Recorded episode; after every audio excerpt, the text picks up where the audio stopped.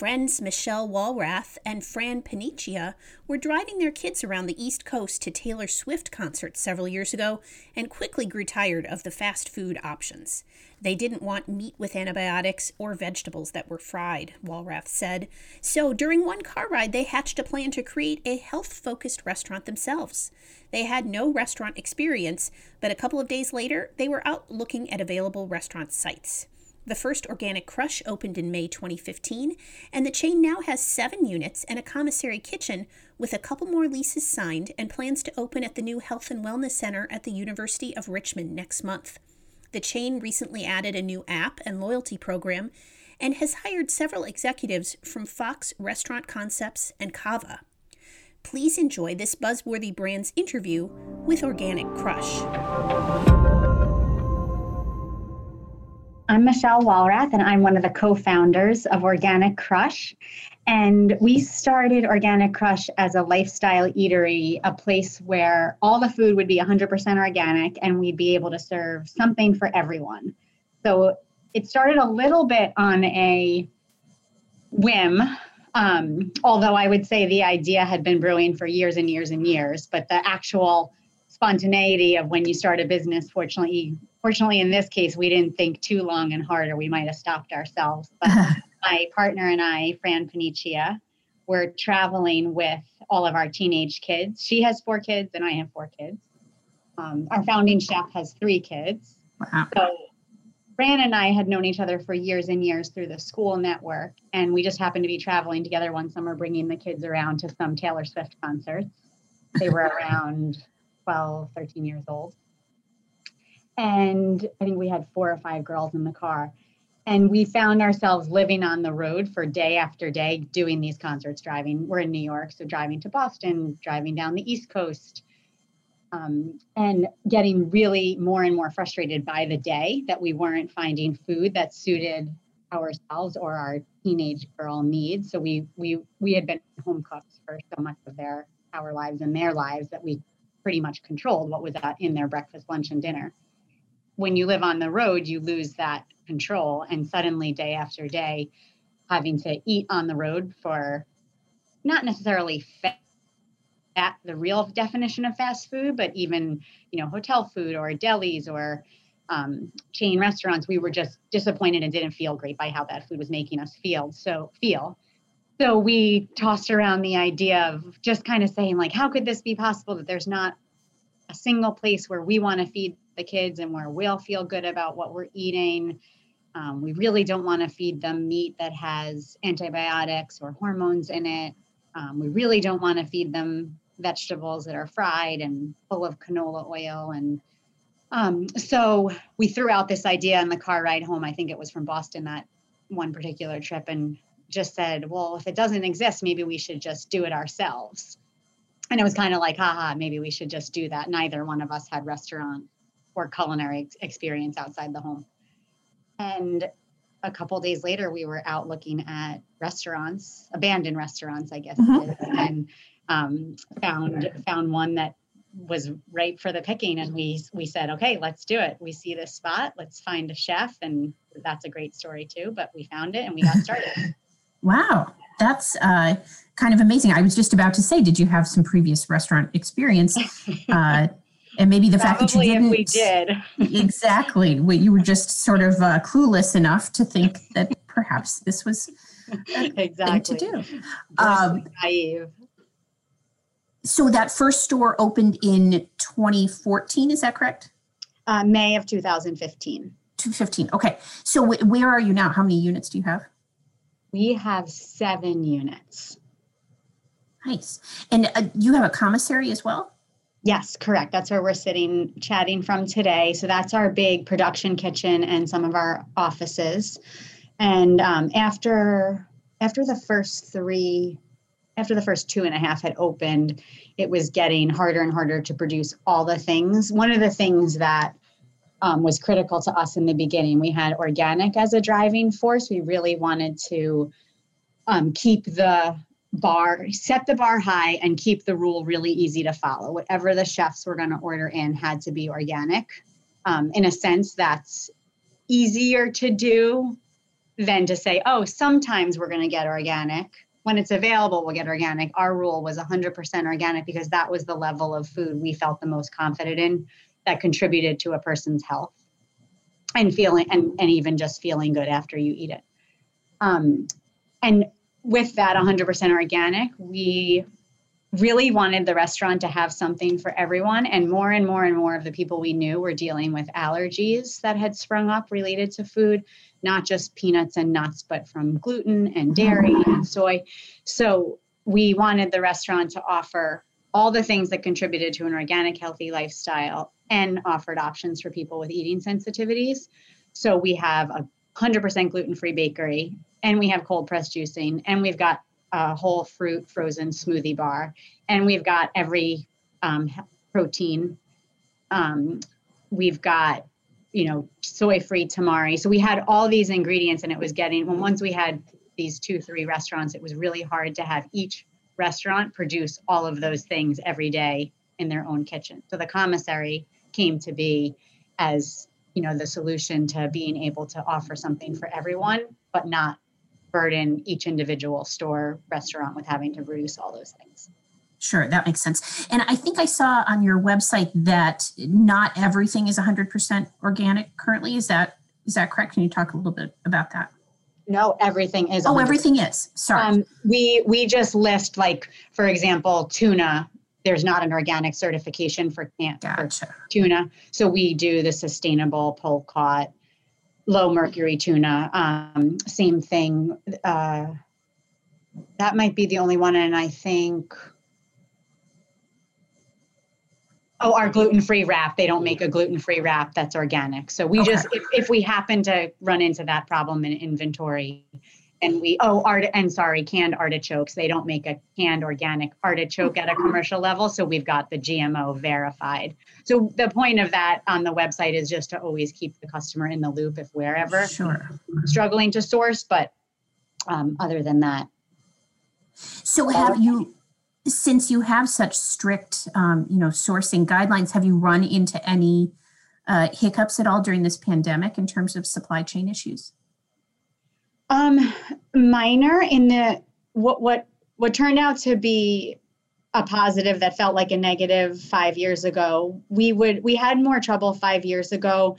Say if lemons weren't uh, available organic, we'd have to say to the customer, "We can't get lemons right now." So that would really affect their dish. Or we, we couldn't get spinach one summer that was organic for a few weeks so we switched we switched to swiss chard and we thought the customer would be bothered by that but as soon as we told them why the reason was that we couldn't get the organic product they appreciated having the transparency of switching to a new product i would say during the pandemic it was minimal suffering in regards to sourcing well, that's I, good.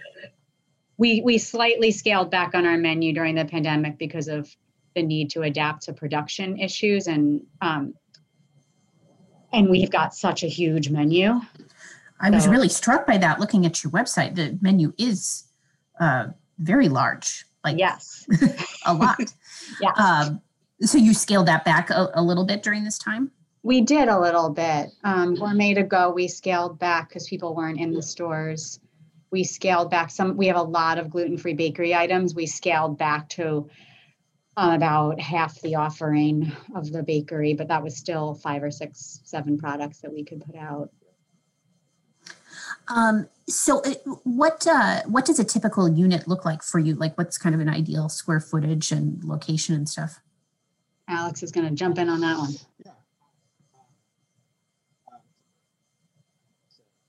Oh, Alex, I'm having trouble hearing you. How is this? Is this better? Perf- that's perfect. Okay, so uh, my name is Alex. I'm the president and COO. I joined about two years ago um, to assist um, Fran and Michelle in, in helping them uh, grow and scale the company. Um, a typical, I mean, we have our, our stores are various sizes. They're anywhere between 2,000 and 3,200 square feet. Um, you know, currently the landscape has changed. So right now it really depends on the real estate deal that can be made so it's not so much uh, square footage most fast casual concepts are looking for smaller footprints um, our, you know, the sweet spot for us is really between 2,000 and 2,200 square feet. Um, but if we can get a, a good deal on uh, a slightly larger restaurant, we'll do it. Uh, a good example is Westport, which opened up uh, about a month ago, and that's uh, 3,200 square feet. It's a it was a second generation restaurant. Uh, it was previously a Chipotle, and uh, the landlord really wanted us in there because of the the plaza is really a health and wellness plaza with a Soul Cycle and a row house and a solid core and a Trader Joe's. Oh, sure. You guys seem like a good fit in that mix for sure. Yes, yes. And uh, so right now uh, we're we're looking for, you know, we're looking to be part of of suburban areas. Um, we're gonna watch a little bit what's gonna happen in in the more dense uh, cities. We're gonna, you know, we have we can afford to be patient there. Um, but um, but the sweet spot is is around that 2200 square feet ideally a second generation restaurant with some some good bones and walk-in box and and and hoods and that makes us happy so you just said so many fast casuals are going towards fo- smaller footprints right now and even you know doing away with their dining rooms entirely is that yes. appealing in any way to to your concept no, not really. I, I think, you know, I've I think people have such a desire and need to be social. And yes, things are tough. Um, so for us, you know, it allows us to to pump the brakes a little bit um, and focus on what we're doing now and and really connect with our customers and increase loyalty. Um, I am, you know, we are all very optimistic coming out of this winter, going into spring and summer um, you know, vaccines around the corner. We know what we're up against with COVID 19. We've gone through it. Think about how much we know now versus last year, this year, March. Um, so, so we're, we're optimistic. We, we, we feed a purpose, no pun intended. You know, our food is delicious. It's healthy. It's organic. It boosts immune your immunity. Um, and um, so, yeah, I mean, we're we will always have a dining room, and we'll always have that that hospitality in inside our store. And your most of the units have outdoor spaces, is that correct? That's correct. Yeah, most depending on the unit, but uh, there there's one in um, in Roslyn on Long Island that has a tiny tiny patio, but we have a couple that have you know pretty big one. One in Plainview, New York here um, has about 50 seats, I think, outside and a big tent. So um, it depends on the location. So, so talk a little bit, uh, either one of you, about um, you know what happened when March came and kind of what your immediate steps were, and and then let's talk about some of the new rev- revenue streams that you all have have found to navigate your way through this situation.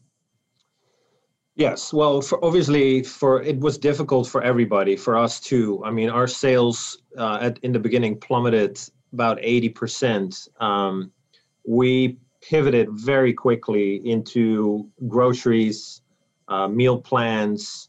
Um, we started, we, um, Michelle's sister, and Michelle's very connected in, in, in, the medical community, a lot of friends and family. So we started uh, providing meals for, for nurses and, and frontline workers um, really before anybody else did. We closed our dining rooms like 10 days before Starbucks did. Everybody said, we were crazy. But um, so we switched to a takeout model before most did.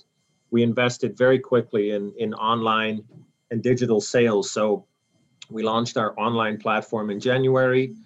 Um, we launched a brand new app uh, about six weeks ago. So we worked very very quickly on that.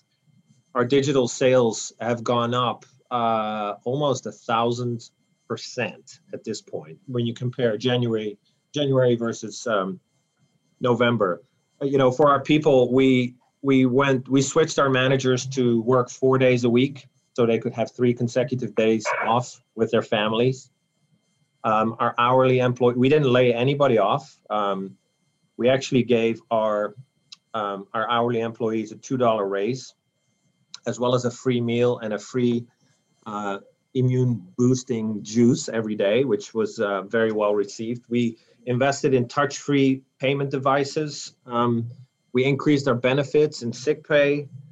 I mean, we we just went all out. We put one executive in each store as as uh, we call them store leaders. So for moral support, you know, keep their moods in check. We even did uh, fun at home contests. We did uh, uh, contests where, you know, your share your favorite pet. What's your favorite at home activity, COVID activity? Um, what is, you know, show us your favorite meal that you cook at home. And we would have a first, second, and third place in our company and reward them with gift cards. Um, so, I mean, we can go on and on and on, but we, the gloves came off and uh, we fought to stay open. And, and I'm very happy to say that we did. That's great. Um, and you've stayed at full, uh, like full employment and haven't cut back at all? So the the only the we have not laid anybody off. Um, the only the only thing that we did is we had a conversation. We're we're still a relatively small company, so seven stores plus a, a commissary kitchen, and we spoke with uh, our part-time employees, crew members that worked 11 hours or less a week that were not financially dependent on on on us, mm-hmm. um, so that we could redistribute those hours to people that were and uh, we have i'm pleased to say that um, 90% of those people that voluntarily took some time off have all been rehired. Oh that's great. So i think i saw that in addition to like the meal and and grocery stuff that you were selling some like survival kits what what were those? Is that is that a thing you're still doing? Uh, not actively doing right now but always available. We were thinking um, back in that March and April timeframe of the some of the things we're dependent on from our own restaurant. And the things like coffee beans and gluten-free bakery a bunch of us are gluten-free in our diets um, certain healthy food items that we had just grown to love at Krush. So we put together this idea of the uh, little survival kit that you could have delivered to your doorstep just filled with all the goodies and ingredients that people have come to love at Krush so there are a fair number of concepts in uh, in your space that are you know just do the cold pressed juices or just do sort of health focused meals, and it, you have really combined these uh, these things, these different concepts. Can you talk about the business decision to sort of be a one stop place for all these things? We chose to do it all because that's how that's what we picture the health journey being. It's a little bit of everything in moderation. You need different things at different times in your health journey.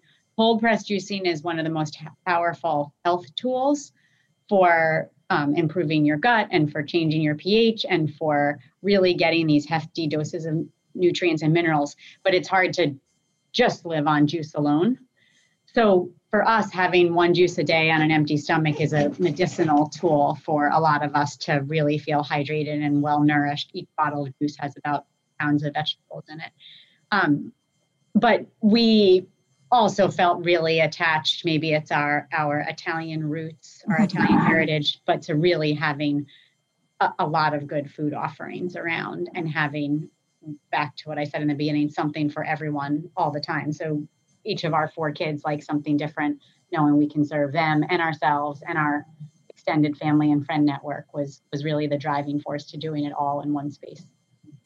Have you noted any change in um, you know consumer uh, behavior, consumer eating during all this? I mean, I I know we talk at restaurant business. There's been a you know huge increase in comfort type foods and chicken wings and fried chicken sandwiches and and all these things that might make us feel good while we're trapped inside. Are people is there still demand for um, more of these health focused uh, organic things?